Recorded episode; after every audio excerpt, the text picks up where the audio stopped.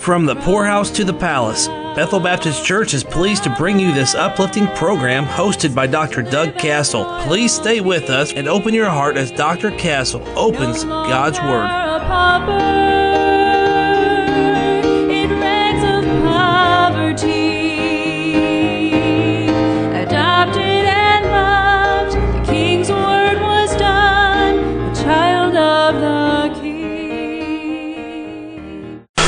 Well, greetings, radio listeners. Thank you for tuning in today. Here from the poorhouse to the palace, this is Pastor Castle, and it's my joy and my privilege to be with you today uh, with the broadcast. We've been going through the book of Zechariah, and we have, uh, just to give you a little bit of an overview, we have gone through the first six chapters that uh, Zechariah was given eight visions in one night, and then we came two years later. They were halfway through the rebuilding of the temple after letting it lay desolate for six years. They laid the foundation, the temple lay at rest for six years. They began to work, and it was going to take them four years to complete it. And then it, it, two years later, Zechariah chapter 7 uh, and chapter 8, we saw Zechariah's fasts, and now we're looking at the future. Chapters 9, 10, and 11 is the anointed king rejected, the first king of Jesus Christ. And Zechariah 11, 12, and, or 12, 13, and 14 is the, re, uh, the uh, rejected king anointed. So first the anointed king is rejected. That's the first coming. Then the rejected king is anointed. He is accepted at the second coming. Now we're in chapter 10 and we've seen verse 1 as we closed out last week uh, the asking for the Spirit, uh, asking of the Lord and rain in the time of the latter rain. So the Lord shall make bright clouds and give them showers of rain to every one grass in the field. And we examined that verse and the asking of the Holy Spirit that that represents. Now, today we are coming to verses 2 and 3. We have asked of the rain. Now we're going to see the abominations of the shepherds in verses 2 and 3. For the idols have spoken vanity, and the diviners have seen seen a lie, and have told false dreams. They comfort in vain. Therefore they went their way as a flock. They were troubled because there was no shepherd. Mine anger was kindled against the shepherds, and I have punished the goats. For the Lord of hosts has visited his flock, the house of Judah, and hath made them as his goodly horse in battle. Now, the idols have spoken vanity. They were empty things with empty thoughts. The Hebrew word for idol is teraphim. Teraphim means from the earth. You hear the phrase terra firma. Uh, that means earthly. These idols were made of the things of earth. They, these were the earthly household idols that had come to fill the homes of the Jews. They had brought idols into their homes. They had little images. Oh, we don't have little images. Oh, I beg to differ. I've been in many, uh, I, I love Catholics, but I hate Catholicism. And in many homes of many Catholics, you will find little images made from things of the earth and uh, they promoted and exalted those idols intentionally. Uh, the, the false priest did and seduced and lied to the people to give a false comfort. And that's what Catholic priests do today.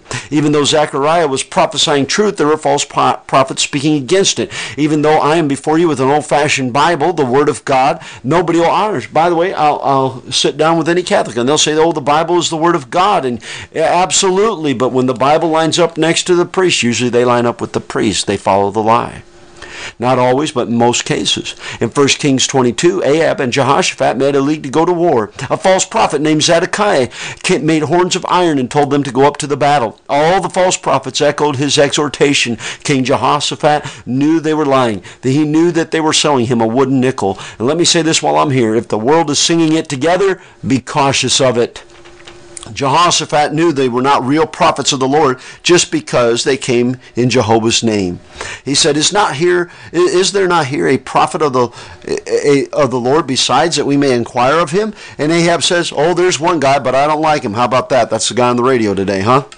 Uh, his name was Elisha. The Holy Spirit was on him, and one man said completely different from all the rest. Uh, he had the Holy Spirit upon him, and he was right. I, am sorry, I said Elisha, but it was Micaiah. Uh, Micaiah. And Micaiah said something completely different from all the rest, but he had the Holy Spirit. The Holy Spirit was upon him, and he was right. Now here we find four four sins earth uh, of uh, of earthly false shepherds. The four sins of earthly false shepherds. Let me give them to you right here. They spoke in vanity, shallow, empty words. You ever hear that guy that he could talk for an hour and it's, everything sounded good, but he didn't say nothing? It, he, he just talked for an hour and all you got was clouds and, and uh, wells without water, clouds without rains. They divine lies. Second thing they did, intentionally designed and constructed deceit to seduce people. Do you understand that this, the devil has people that come in the name of Jesus that on te- that intentionally uh, are working for Satan and intentionally design and construct deceit to, to, to seduce people. The third thing they did was they told false dream. Boy, everybody has the vision today, and nobody has the word of God. Oh, they have dreamed dreams, and I run people all the time. Oh, but I had this dream. You, you, you uh, okay? So you had a dream. Big deal. Uh, a dream is not from God. The Bible's from God. Read your Bible. The Bible will tell you that. Uh, by the way, can I can I tell you something? Satan could put a false dream in your head. The devil could give you a dream and he'll make and he'll he'll he'll give you enough spirituality with it to make you want to follow the dream and not and not follow God's word. The fourth thing they did, they were giving fame cover. Oh, it's going to be okay. God's going to bless you. Oh, it's it's not going to be like that. These radical militant fundamentalists, oh, they're just going on and on, and they're just trying to create a spirit of alarm and a spirit of fear. Everything's going to be all right. I prayed and God said if you have faith, oh man, they they they just they breed faithlessness. Now look, a true shepherd gives the Bible and is filled with the Spirit. God was and still is, by the way, angry with false shepherd. He calls them goats because they're not of the flock.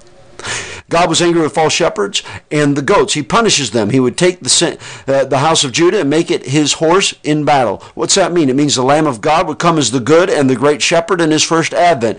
And that it means that he will come as the chief shepherd at his second advent. He is the king, the lion of the tribe of Judah, and he shows us how Judah will perform as his battle horse in verse number four as we go on, and we'll see that tomorrow. Now listen to me we have a lot of goats out there today. Good night. Uh, I, I'm not trying to be ugly, but uh, many mainline denominations have allowed women to become fill their pulpits. Pentecostals, United Methodists, Episcopalians, and, and on and on we can go. And uh, I love you, ladies. And it's not that you're not spiritual. It doesn't mean that you have no spiritual knowledge. You have much. Uh, in fact, uh, many ladies have much spirituality, more so than many men, I would say, and much spiritual knowledge as well. But God has a divine order.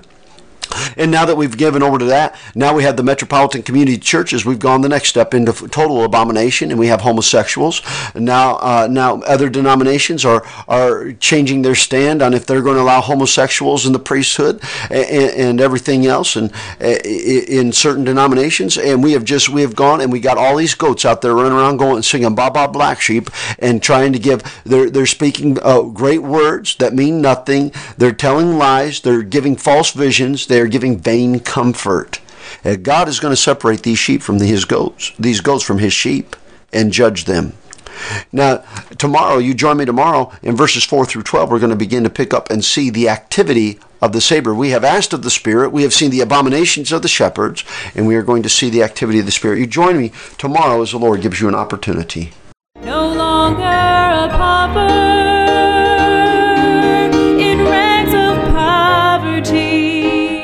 You've been enjoying the program From the Poorhouse to the Palace. Find Pastor Castle's Bible commentaries and other resources when you visit the website bbclinton.com. Archive broadcasts of this radio program are available at wytjradio.com. Listen to the latest broadcast wherever you are, or catch up on what you missed whenever you want by subscribing to the podcast on Spotify, Apple Podcast, or Google Podcast. Just search From the Poorhouse to the Palace.